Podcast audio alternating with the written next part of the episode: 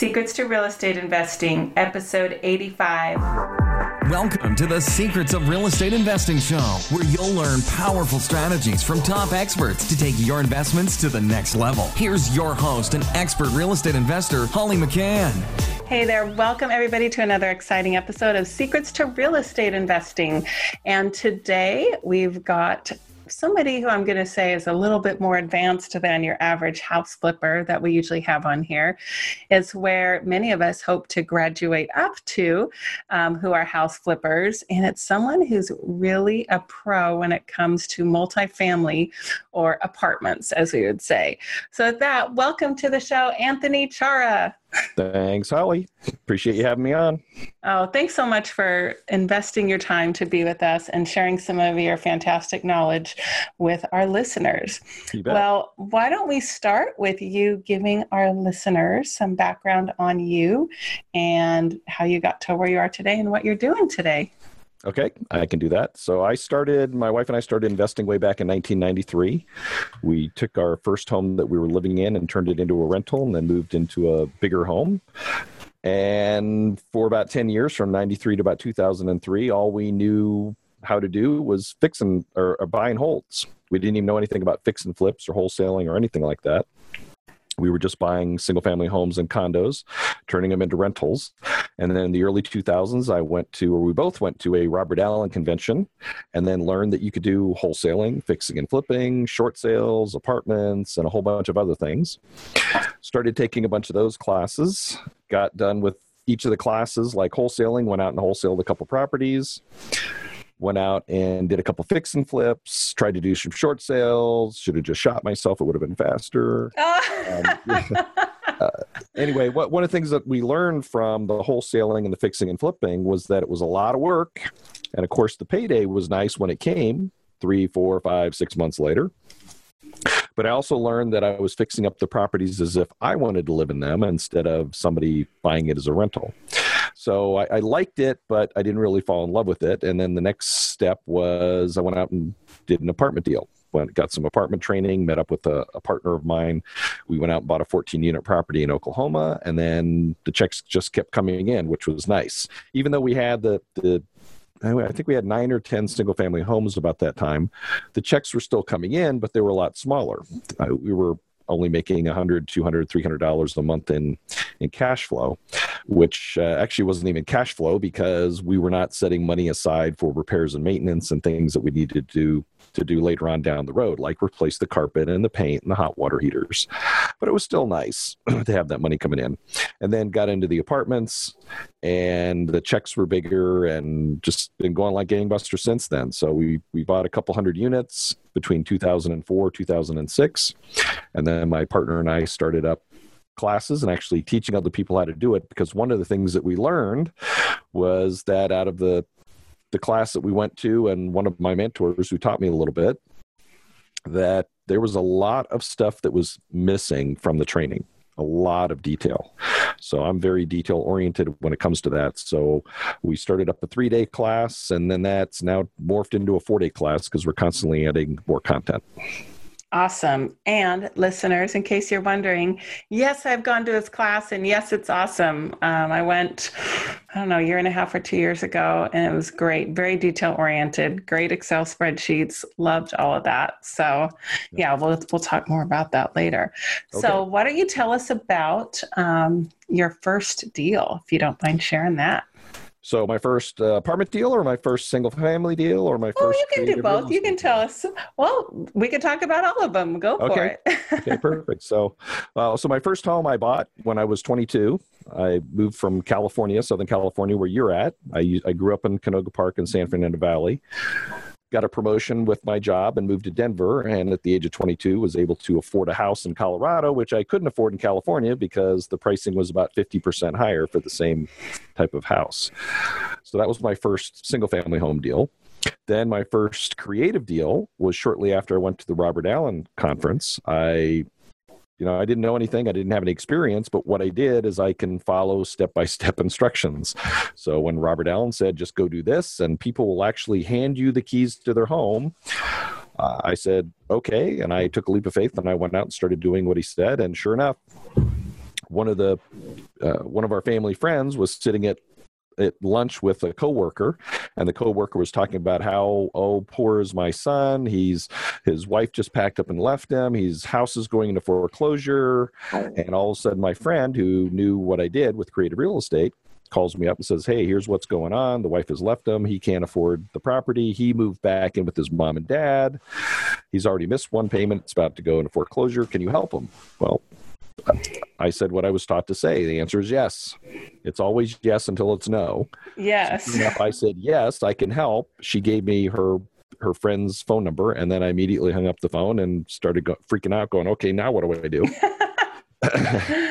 and I went, I went, and I knew I just need to go through step by step. Figured, okay, look at the home, figure out the value. Do they really own it, and go from there. So sure enough, I called a title company. They ran an O&E for me, owners and exceptions report. Sure enough, this guy and his wife own the property. There are no other liens on it. Went and looked at the property. It, it was uh, it was amazing because it was about 200 $260,000 home that had a 230 yeah, $260,000 home had a $230,000 mortgage on it. But um, it was immaculate. Four bedrooms, four bathrooms. It's a two story with a full finished basement. So it had basically a thousand feet on each floor, so three thousand square feet total. Wow! Walked in, walked around, looking at the thing. It's like you put some furniture in here, and the thing could be a show home. and uh, told, a matter of fact, I met his mom there because his mom he was working, so his mom actually met me and showed me around the property. I said, "Okay, I'm interested in moving forward," and she goes, "Well, here's his here's his phone number." So I called him up and asked him what he wanted to do, and he said, "I I just want to be done with it." So I did what Robert Allen taught me, and I said, okay, well, here's what I can do. I can take, I can just start taking over your payments. And he said, Great, I just want to be done with it. So, literally, I, by the way, I still own the property today. He's still on the mortgage. Him and his him and his ex-wife are still on the mortgage, oh but I gosh. own the property. I'm the one of my, my, wife and I are on title as uh, record as being the owners but he literally uh, just handed me the keys at the bank. We met at the bank for him to sign the quit claim deed. Mm-hmm. I didn't do the first deal correct correct because we did a quick claim deed we didn't go through a full title uh, or a title commitment and that kind of stuff but it worked we met him there he signed the quit claim deed i overnighted that to his wife in texas she signed it in front of a notary sent it back to me i recorded it the next day and i that's what started my real estate, creative real estate investing career, which literally them handing me the keys to a $260,000 house, which by California standards, that $260,000 house back then when I bought it about 12, 13 years ago was uh, probably would have been about 500,000 back then or 400 nice. to 500,000 in Southern California. Yeah. Cause so think nice about, house. think of a 3,000 square foot home in Southern California today and how much they're going for. Oh, so probably a million. yeah. So I did that a few times. And then of course started buying apartments. Uh, very first apartment deal was a 14 unit out of Oklahoma City. My partner and I went to his family because we had no experience doing apartments as far as actually purchasing them. We just had the theory based on what we had learned, and so we went to his family and they they financed the down payments for us, and that was our first apartment deal. It was a 14 unit property just outside of Oklahoma City. And did that make you money? Lose you money? Were you glad you did us, it? yeah, we were glad we did it. That's what got us going and got our feet wet. And of course, we liked the checks coming in. We didn't make a, a, killing at it. It had its ups and downs as, as the economy started going down, rent started dwindling, and the vacancies started going up. But we did okay. So we don't own that one anymore, but we did all right. But it launched me into what I, I do now. And now I've syndicated over 1,800 units. So Wow. They're still going like gangbusters. So I've got students that are buying stuff all the time. Great. That's fantastic. Well, why don't you tell us a little bit about your business, Apartment Mentors, and what your students are, how you have students, and yeah. what you guys do together? Sure. So, one of the things that I learned going through this whole process was that there's only so much you can learn in some of the classes that you go to. And uh, I guess one of the biggest things I learned is that some of the classes, you don't get the good stuff because they're always trying to sell you the next class, right? The really good stuff is in the next one. So this right. one, just get your feet wet for ninety-seven dollars. But then the next one, which is four or five thousand, that's where we're going to teach you what you really need to know. and of course, I do have a really good mentor here in Colorado. His name is Ron, and Ron taught me a whole bunch of stuff too. But he's not a he's not a trainer and he doesn't want to sit around all day and teach me stuff. So I would pick up tidbits from him when I'd take him to lunch and I'd ask him different questions. Some of the stuff it would it, I'd get the answers from the him answering the questions, and other times he would offer things that I hadn't even thought about because you don't know what you don't know. And so my partner and I went out. We we bought this first 14 unit, and after we bought the first 14 unit, we're sitting there thinking, okay, they didn't tell us this, they didn't tell us this, they didn't tell us this, and we started putting together this whole process of uh, being able to teach other people and, and kind of taking all the things that we learned and stacking them on top of each other and creating slide after slide after slide for these PowerPoint presentations and then uh, we started working locally. He had some contacts in San Jose, so we talked to a couple real estate clubs there. He had some contacts down in Los Angeles, so we went down to Los Angeles and did some presentations, and that's really where it started. Then, of course, I'm in Denver, so I went to the local real estate group and asked him if I could do 10 or 15 minutes on cap rate or 10 or 15 minutes on property management, and they liked what I had to to say. They liked how I presented. So then they asked me if I had anything else, and I was like, "Of course I do. I have an hour presentation on apartment investing," and just been going like gangbusters since then. We started that in about the middle of 2006. Did our first boot camp, our first three day boot camp in August of 2006, either August or September, and now I've trained several thousand students how to buy apartment buildings. So awesome! I love it, love it, love it, love and it. You're one of them. I am. I have yet to take the plunge into the multifamily world. My biggest project is only four units, but um, well, there yeah, you go. You someday. still bought a multi. You bought a multifamily. I did. So, give us an example, either from that first deal or from another deal, of when you say you didn't know what you didn't know because mm-hmm. i have found that to be so true. You don't even know what questions to ask when you're first analyzing a deal whether it's a single family or a multifamily because you don't know what issues there exist in the world so you don't know what questions to ask. So give us an example of something in the apartment world. Ooh, let's see. Um Let's see. One of the biggest things that we learned really when we first started up is we probably didn't have a good procedure for interviewing property managers. So we would go in, we'd sit down with them, we'd ask them some questions about how things were going uh, or how they would handle certain situations, how they interview their um, prospective renters, how they handle the eviction process, and all that stuff. And so what we ended up finding out was that we met more and more property managers that felt like we worked for them instead of them working for us. Oh. Yeah, this is not good. This isn't the way it's supposed to work. So uh, we would go in and say, well, how do you do this? Well, this is how you do it. And you need to add us onto your insurance. And then you need to pay us for this and you need to pay us for that. It's like, okay, we're sitting there going through all the numbers and get down to the bottom line. It's like, um, all right, how do we make money? yeah. All I'm seeing is all these fees going to you, and we're not getting anything, right? If you have to evict somebody, well, it's going to cost this amount. Okay, well, how do we get that money back? Because are you going to charge that to the resident? Well, no, because they're being evicted because they're not paying rent most likely, which means you're already behind on rent, but now you have to pay the management company more to kick them out and it just got to be a, a, pain in the butt. So I think one of the biggest things we learned is that we need to find a property manager that realizes they work for us. We're not working for them.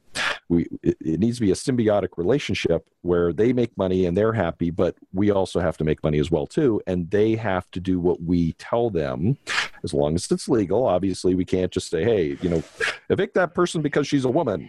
Well, obviously, you can't do that, right? You're violating how many different laws. Uh, right. Because she's a protected class as a woman. But hey, if she's not paying the rent, now you can say evict her because she's not paying the rent. That's not right. And so if we go to a, a property manager, we want them to do what we ask them to do. And so we've made some changes over the years with our property managers. If they don't give us budgets, if they spend way too much money, even though they're not supposed to, we'll fire them and bring in somebody new. Right. I'm sure there's a huge amount of work that has gone in trial and error over the years for you. Just, I mean, I've had that myself, just renting single family homes.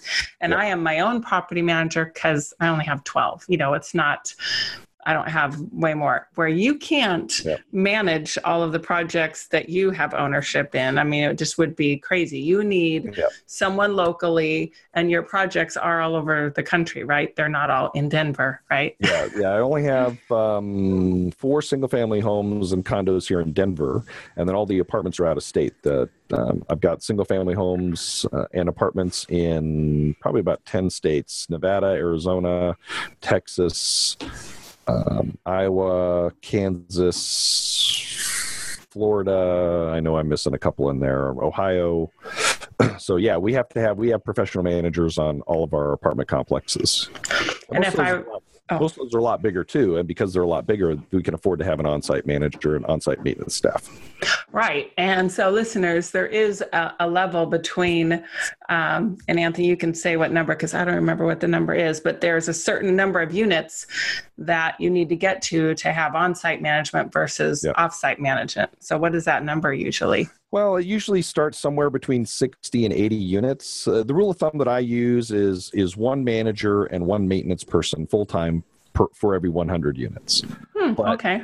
It's but depending on the quality of the residence and the quality of the property, that may start at 80, 70, 60. Because if you have a, a property that has a lot of issues with it or some really bad residents, you're going to want to have somebody on site almost from the get go, so they can keep an eye on everything. And if people start getting out of hand, you evict them, you or or don't renew their lease, and then you bring in some new residents that will fit better in the, in the community.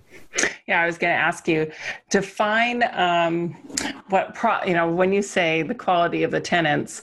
What are characteristics of bad tenants for you, or what are they doing, or what are the problems that bad tenants cause for you? Well, uh, number one, of course, is just not paying the rent. That's a bad resident, right? Because if they're not paying the rent, how do you pay the mortgage, and how do you pay for your staff to repair the property right. and do the things that they're supposed to do? Some people don't get that, but there's other things that somebody can do to be a bad resident. We've had residents that have left food out. Mm-hmm. They're just very unclean. Now, I don't care if people leave their clothes laying around on the floor because we'll go and we'll inspect our properties on a regular basis. I try and get my managers to go in at least twice every year, usually about the six month mark. And then when we notify the residents that their lease is up for renewal, we'll try and get back in somewhere in the 10th or the 11th month, depending on whether we have to give them 30 days or 60 days notice that we're increasing the rent or to see if they want to renew. so as part of that process, if they tell us they want to renew, we're going to go back in and reinspect the property. And even if they tell us they want to leave, we're going to go and inspect the property to see the type of condition it's in.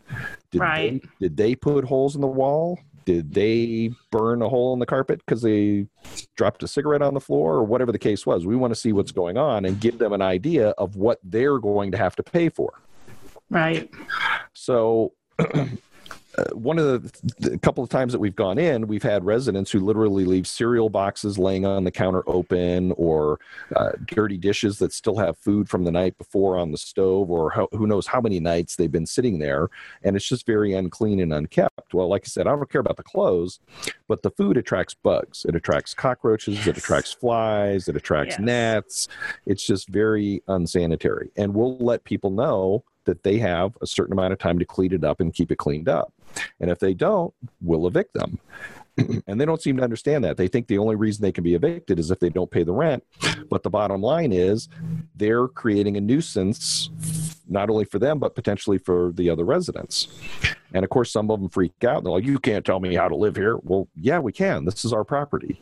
And one of the things that they sign or that they agree to when they move in is a community standard approach that says you're going to maintain the inside of your unit. You're going to keep it clean and tidy. Um, other things that make a bad resident, if they like playing a lot of loud music, they like having a lot of parties that are disturbing the other residents. Now, of course, if they have a party and they invite all the other residents, everybody's going to be happy. Right. But if if they're bringing over people that aren't residents and they're having really loud music in the middle of the night or for a long period of time, that's going to be a bad resident. The last one that we we actually evicted a person for is he kept uh, he he brought his truck up onto the lawn in front of his unit. So keep in mind, the parking lot was on the other side of his unit. He pulled it up around the parking lot onto the grass and then put it up on the little ramps that you put it on to to work on the engine. And then of course pulled out the little drain plug and then just let all the oil go on the grass. Didn't even oh, put a didn't, even put, didn't even put a drain under it. And a couple of the residents fortunately they let the manager know that there's a guy out there working on his car and we found out what was happening. It's like well here's your eviction notice Oh what? Oh my gosh. It's amazing how they're surprised that they're being evicted. And it's like, what? What are you talking about? What? You just drained your oil, which is not good for the environment or the grass, all over the lawn. You're out of here. So those are some of the wacky things that can happen with bad residents. Yeah. So, I mean... say, say, so I guess I'll go one step further. What's a good resident? They pay on time every month. They take care of the interior of the property and or the interior if you're doing or exterior if you're if single family homes and they get along with their neighbors. As long as you do those three things we'll let you stay here as long as you want. If you don't do those things you're out of here. We'll bring in somebody new. Yep. And then as far as rent raises do you raise rent every year on them even if it's like a dollar or two just to keep them in the mindset that hey rent goes up every year? Or do yes. you Okay. Yeah, if I can convince my partners to do it, I do it personally. So, personally, on all the properties that I control, yes, there will be a minimum $5 rental rate increase every year, period. I don't care what's happening in the economy. Every single year, there's going to be a rental increase. we also increase rent to whatever market rent is. So, in Denver, we just found out, I, well, I shouldn't say just found out, but um, rental rates jumped dramatically two years ago. I have a condo here locally, and the average rent was about a thousand dollars a month. Well, I was charging, I think I was charging my resident nine ninety five. It was just barely below market rate. The next year, I went in to check rent; it had gone up to thirteen fifty within one year. Wow. And of course, I see that, and I go to my residents and I say, "Sorry, but here's current rent is now thirteen fifty, so we're going up to thirteen forty five and it's like it's a shock right? All of a sudden they just went up $350 a month in rent. But what they're going to find if they go out is that that's what market rent that's what everybody else is charging. So i'm going to raise it. I am definitely going to raise it at least a minimum of $5 per month every year but i'm also not afraid to take it up to whatever market rate is because that's market rate is market rate for a reason yeah, and then especially with apartments where you have turnover, it's easier to rent than a single family. It makes even more sense to me. But yeah, I raise I raise my rents every year. I'm just like thinking through. I just went through that right now. I do it January 1st, which I'm thinking may not be the nicest since it's right after the holidays, but yep. I let them know. I give them 60 days notice. Is, is there, do you guys usually do 30 days, 60 days, or what do you do for that? A lot of it depends on the state. So I, my personal preference is 60 days, and it's more for me as opposed to them because I, I want to know if they're moving out. I want to have maximum time to find somebody to move into the the unit. Because a lot of times if i give them 30 days notice on so december 30th i tell them that on february 1st the rent's going to go up and they say no i'm not going to pay that i'm going to move out so therefore they're telling me with their 30 days notice that they're moving. Now i've got 30 days to find somebody. Well if I find that out on the 31st of December and I start advertising for it, there's probably a person who wants to move into my unit, but now they have to give their landlord 30 days notice. And right. if all of a sudden it's January 2nd, 3rd, 4th, 5th, and now they just found out that they want to move into my unit, they've got to give their um, their landlord 30 days notice well that means they may not be able to move in until march 1st yes so generally i like to do at least uh, about 60 days notice for them to notify me that they're moving out or me that i'm raising their rent because that way there's no surprises and it, it makes the transition easier I love it. Well, let's talk about money. How much money you can make with this, and what? Okay. Obviously, you tried a couple of other things like short, like um, yeah wholesaling and and fixing and flipping fixing yeah. and flipping and this was your real estate investing strategy of choice yep. so why don't you tell the listeners why you chose it and what kind of money you can make doing this okay so first off you can't make any money in apartments you, you, can't you, you no, i'm just kidding because now everybody's going to go out and start buying apartments. No, that's okay. That's fantastic because I teach people how to do that because I want people to be successful. Yes. So, um, unlike single family uh, um, fix and flips and wholesale deals where you can make a lot of money, but the problem is, right? Money comes in and then it drops, and then the money comes in and then it drops, and then money comes in and then it drops. in order to keep the money coming in, you have to keep going and doing it again and again and again and again and I, it's kind of interesting because in my presentations I, I do a little sound effects. So here are the sound effects when you're doing wholesaling and fixing and flipping. You ready? Okay so it's blip blip blip right. So now all of a sudden if you're not doing deals you're basically dead so I the the properties that I did, the wholesaling and fixing flipping, I made some good money, but again, I realized as soon as I was done, it's like, okay, now what? I, I got to go do it all over again.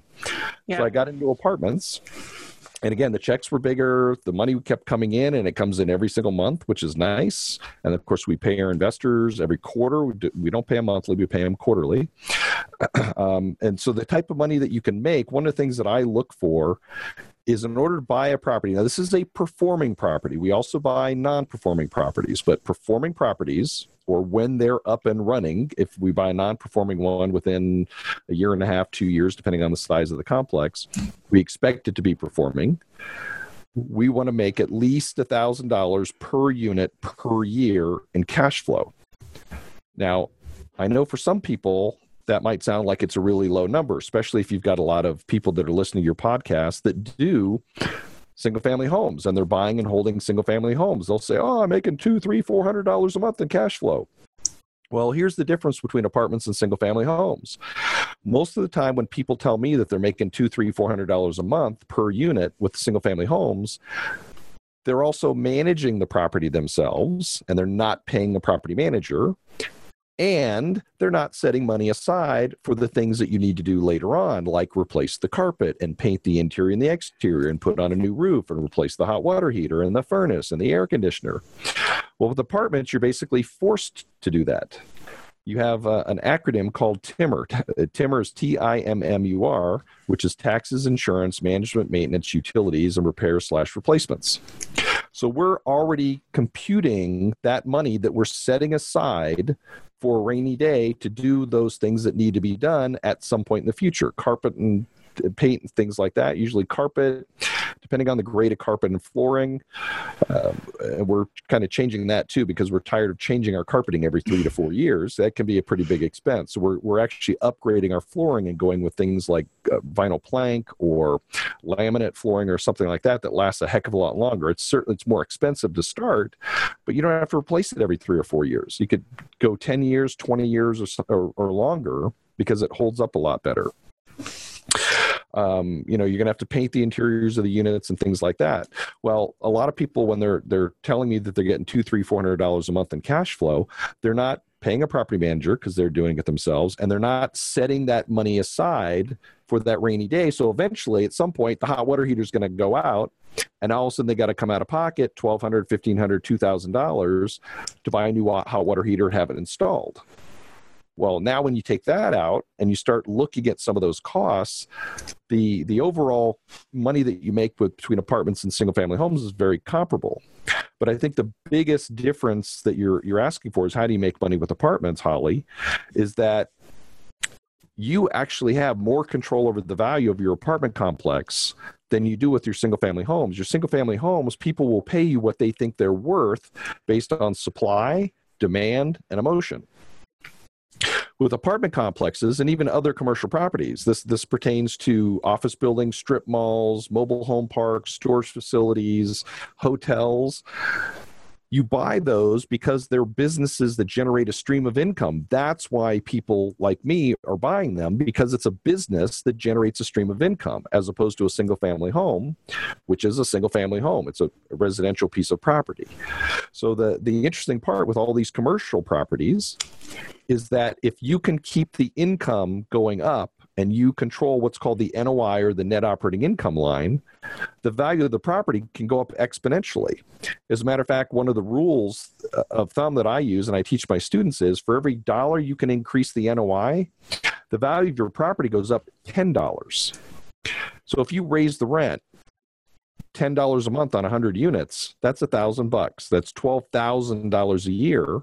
Well, guess what? That twelve thousand, uh, uh, twelve hundred dollars a year equates to a twelve thousand dollar increase in equity in the property. I'm sorry, I did that wrong. Twelve thousand dollar increase, one hundred twenty thousand dollar increase in the value of the property, which means that property is now worth $120,000 more because you increased the rent $10 a month. Yep. And then you can also do things, you can do things to increase the value by decreasing expenses, right? There you go. That's another thing that will increase the NOI. We actually had um, one property where the the previous owner, she had hired her college roommate to be her manager she hired her husband to be the maintenance tech. He hired his brother to do some of the painting and things. And then they hired a brother in law to do the landscaping.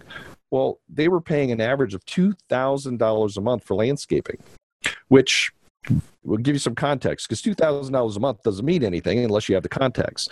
So there was um, a lawn area was probably maybe 200 to 300 um, sorry, that's a little small. Uh, maybe 2000 what am i thinking here? It was probably about uh, 40 feet wide by about 80 feet long. So i guess about yeah about 3200 square feet of lawn. And they had about 10 bushes. And that was it. And, and some trees that need to be trimmed every once in a while. And they weren't going to trim the trees because these trees were gigantic. The, the property was in cincinnati. So six or seven months out of the year they're mowing the lawn and trimming the bushes and pulling out the weeds and then the other five or six months of the year, they're shoveling snow off the sidewalks and out of the parking lot.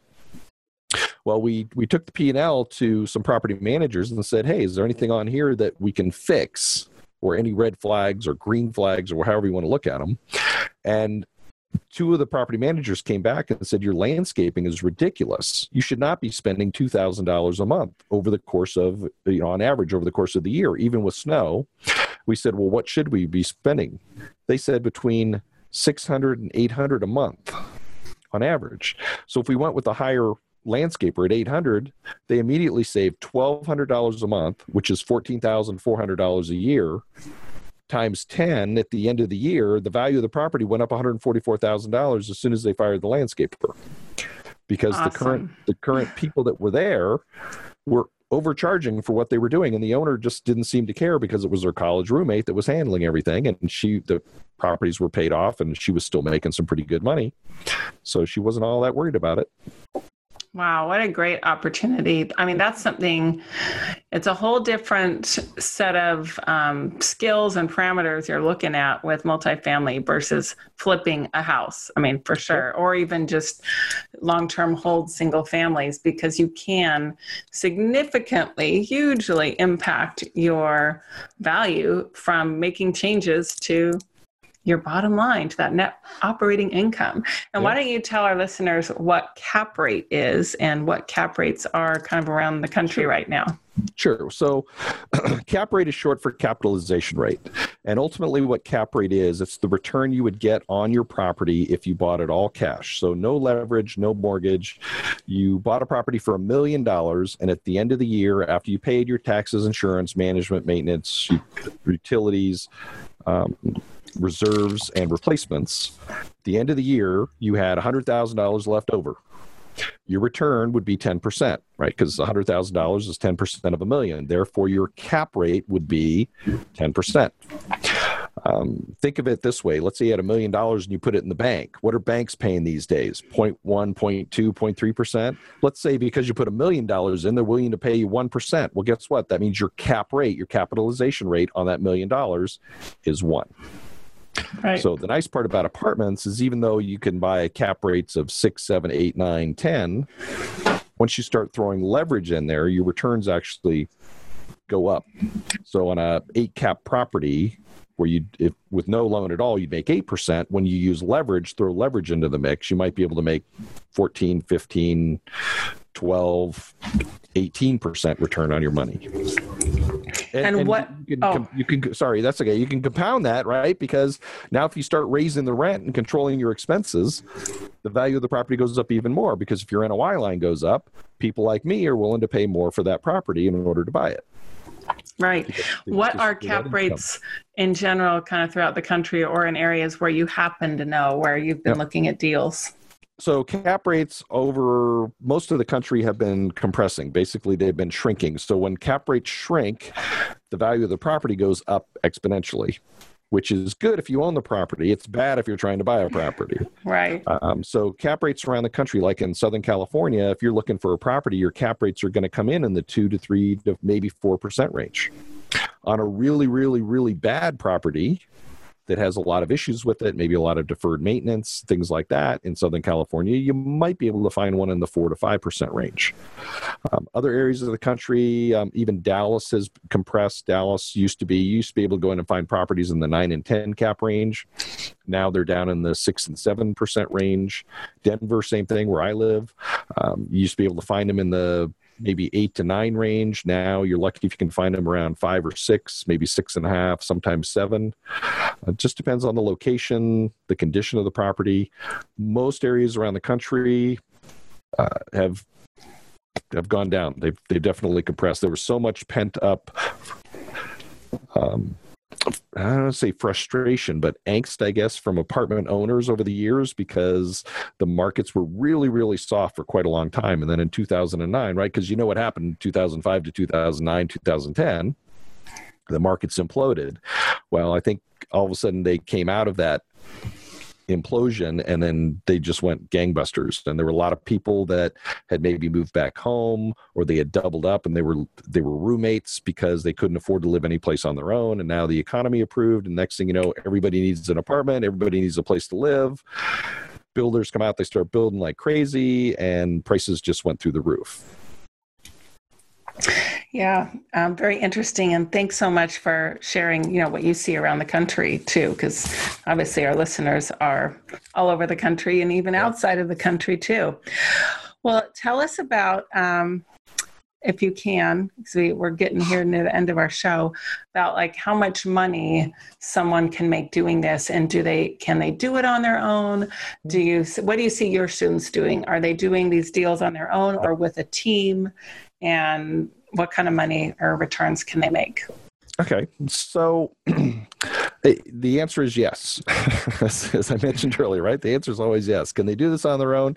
Yes. Can they do this with uh, with other investors or group? Yes. So it depends on what your own strategy is. I've had some students who have done things on their own. Uh, these are people that have money saved up and not just couple you know tens of thousands of dollars. We're talking hundreds of thousands of dollars. And they're they have the ability and now they have the training because they come to the class to go out and be able to analyze and buy properties and uh, get approved for loans and things like that. So i did have a matter of fact one of my students lila who came to the class um, i think it was the middle of last year 2016 and then she went out this year. She kind of she still has a regular job so she kind of got sidetracked but starting in 2017 she got more focused. She went out and started buying properties. The very first one that she did she actually did with partners. She came to us and the numbers made sense and she worked with her coach. I have a couple coaches that work with me and we helped her raise i want to say somewhere between four hundred and five hundred thousand dollars to buy her first property, and that took a little longer for her for what she wanted to do. She thought it took a little while, but it was only, I think, six weeks for us to go through and do that kind of a raise because not everybody likes the location where the property is at. It's in Ohio, uh, but it's up closer to the Cleveland market. So there weren't a lot of people that were clamoring to buy something in Cleveland. But we were able to help her raise the money. Well, then the next two, she, because she had the means of doing it, she just decided, well, now that I've got the first one under my belt, I'm just going to go do the next two on my own. So she went out and bought two more units. So I think she's close to, I want to say around 100 or 120 units on those three properties in northern Ohio. And oh, by the way, she lives here in Denver. So she went, she's going to where she's finding the deals. And I think she has some connections there or some family or something in that particular area as well. So it's not like she just looked at a map of the United States and threw a dart at it and said, oh, okay, I'm going to go to Cleveland. Uh, so she started looking there. And so the first one she did with partners and then the second two she decided to do on her own so it really comes down to how much experience do you have to be able to do it on your own if you only buy if you've only bought two or three single family homes and now you want to buy a 50 60 100 unit apartment complex even if you have the money there are some lenders that will not loan you money because you don't have experience to show them that you can run a 50 60 100 unit apartment complex. Right. So you might have to partner with someone who has that experience to get it done. If you want to if you buy, own one or two single family homes and now maybe you want to buy a 10 plex or a 12 plex or a 6 plex banks won't have any problem with that at all so yes, you can do it definitely look at your track record, huh? Yeah, and, and we're also talking, as I mentioned earlier, you said, well, how much money can you make? Well, it's exponential. It's not like a single family home, because if you think about your single family home, if you fired the landscaper and or you change landscapers instead of paying $200 a month now you're paying $100 a month to a landscaping company and they're still doing the same work does the value of your single family home go up no No. no, not at all. But if you can save $100 a month on your apartment complex, that's 600 well, $1,200 a year times 10. That's if you're in a 10 cap market. Think of Southern California. If you're in a 5 cap market, well, the value of the property didn't go up 12,000, it went up 24,000. And that's small peanuts, right? We're talking little itty bitty increments. Uh, it- it's just amazing. I'll give you one more example of a property. I've got, I partnered with one of my students, Dave. He found a 94 unit property in Kansas that was completely vacant. It was owned by a university. They were using it for student housing, but they decided to get out of the student housing business. Enrollment had dropped a little bit at the university. So all they did is board it up. Or they just shut it down, cleaned the whole thing out, and it'd sit there vacant for quite a few years. Well, David bought a property a couple blocks away. It was another 80 unit complex that he bought with a couple partners because he didn't want to do everything on his own. He raised the money from his partners. His partners even signed on the loan. Dave didn't even sign on the loan himself. Wow. Well, while he's working on this property and visiting it, he notices this other one that's completely vacant. Finds out the university owns it, gets in touch with the university, finds out what's happening, tells him he wants to buy it. Next thing you know, we buy a 94 unit property for $311,000. that sounds pretty cheap. That sounds Even for about- not California, that sounds really cheap. That's about $3,000 a door. Now, did a bank lend on that or not? Well, so we bought it for cash. The three hundred eleven thousand was cash. We brought in investors. We raised three hundred fifty thousand to buy it because you had not only the purchase price but the closing costs. We raised three fifty. We then used the building as collateral to go out and get a construction loan. So a local bank in Kansas gave us a one point one million dollar construction loan to go in and start rehabbing the property. Uh, we only used about 800,000 of it, so we had 1.1 million into it, right? 300,000 purchase price plus 800,000 for the rehab. And they when they appraised it before they gave us the construction loan, the appraiser said if we do what we say we're going to do with it, it'll be worth 2.45 million dollars when we're done with it. So the bank Wow. said, no problem. here's the money. And of course, it was a construction loan. So they didn't just say, here's 1.1 million or even 800,000. They said, okay, here's 50,000 or 100,000, go get started. We would prove to them that we were doing the work. The contractors were doing the work. Everything was getting done. We'd say, okay, we need another draw. They'd give us another 50 or $100,000. And we kept doing that. It took us about a, a little over a year, it was about 14 months to complete the project. And then sure enough, when it was done, the everybody's happy. The bank is, a matter of fact, the bank has even come back and said, "Hey, you got any more projects? We got more money to loan." so we're out looking for more projects in Iowa, and so you've, we've got a property that we put basically 1.1 million into it. Only 300,000 of it was from investors. The other 800,000 came from the bank, and now it's worth over two and a half million bucks. So Wow. you can make a ton of money doing this, and there are some banks out there that will also loan you the money uh, to buy the property in the first place. So in our case, we didn't do that because it, it was pretty easy for us to raise the 350,000 from investors. And then of course, like I said, we used the building as collateral in order to collateralize the 1.1 million dollar construction loan.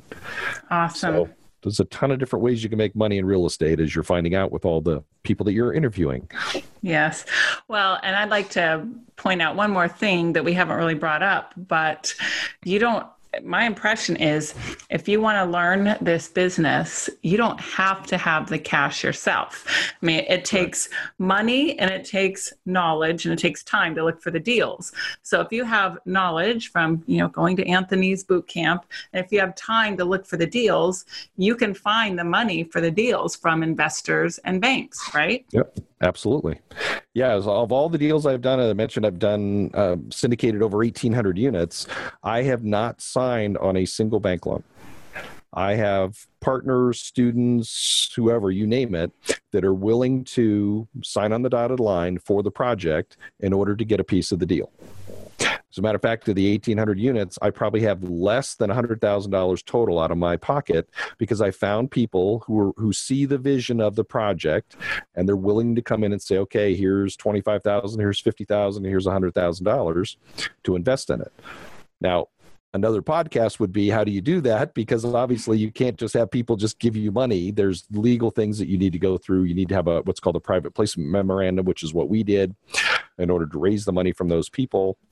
Um, uh, and then of course you can use that money and under the guidelines of the operating agreement and the ppm use that money to buy different properties. So if you have your own money and you have good credit and you have the experience it is easier and faster to go out and get projects done quickly. But if you don't, you shouldn't let that hold you back because, like I said, when I first started up, my, my me and my partner first started up, we didn't have any money. Well, we had money, but we didn't have that much. Uh, way back in the early 2000s, and um, uh, so we didn't let it stop us though. We we listened to the people that taught us, just like you just said, Holly. Right? You don't have to have your own money. You don't have to have good credit. You don't necessarily have to have the experience you can borrow all those things from other people. And that's exactly what we did, and we're still doing that today. Love it, love it, love it.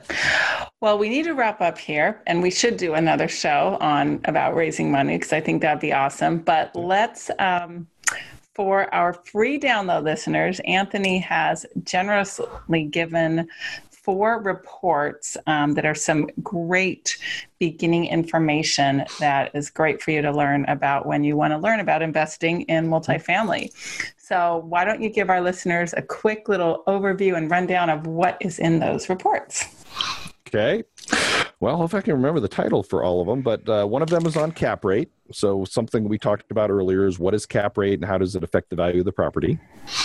Uh, another one is about um, controlling the NOI and what the what makes up the NOI. So, it talks about expenses and things like that. The TIMR, right? Taxes, insurance, management, maintenance, utilities, uh, repairs, and reserves. Yeah. Um, There's operating ratio. There you go with the operating ratio is the one that talks about um, you know how much of the income that's coming in should be going back into the property because one of the things that you're going to find is you might find a property that looks like it's performing really well because the expenses are really low well guess what it's the exact opposite the expenses should be higher so if the expenses come in way too low, then it's telling me that the owner's not putting enough money back into the property to maintain it properly. And sure right. enough, that's pretty much what you're going to find. So pay now talks, or pay later, and you're going to pay later, right? You're the one that's going to pay later. You're going to oh, well, actually, you're going to pay now and later because you're going to overpay for the property now, and then it's going to cost you a lot more for to take to bring the property up to speed later on down the yes. road. Yeah. So you're going to pay now and later. Yes, in that respect, yes. yes.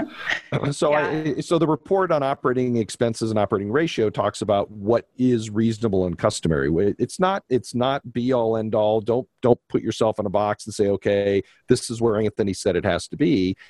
I give you guidelines on what to look for, and certainly there's going to be exceptions to that where expenses might be a little higher or a little bit lower than than what I show in my report.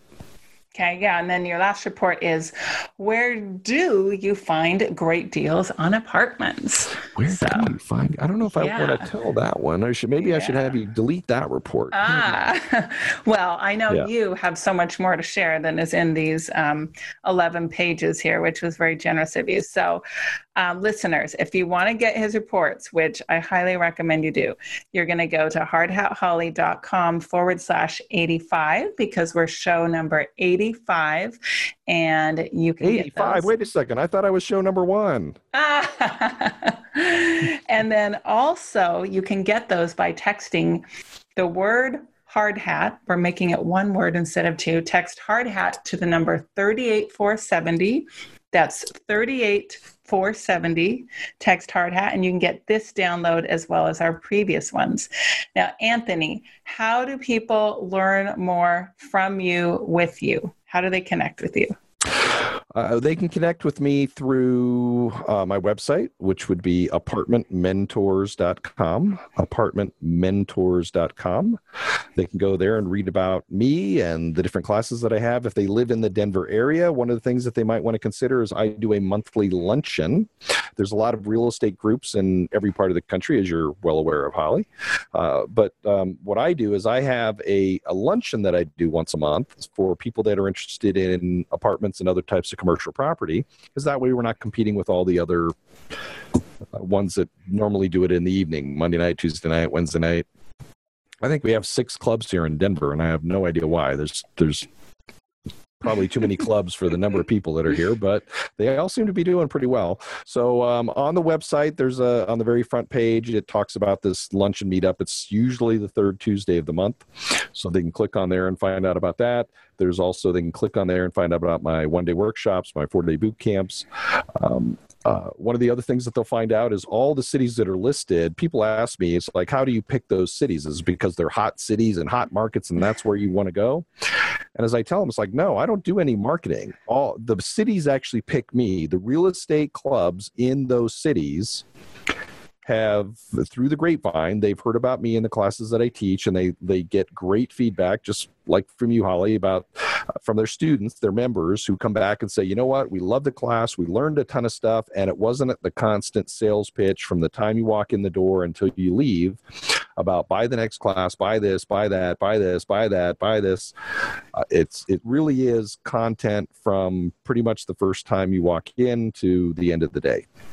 So oh yeah uh, certainly, I do have other classes and I do talk about them, but I spend a very small fraction of the time talking about those other things.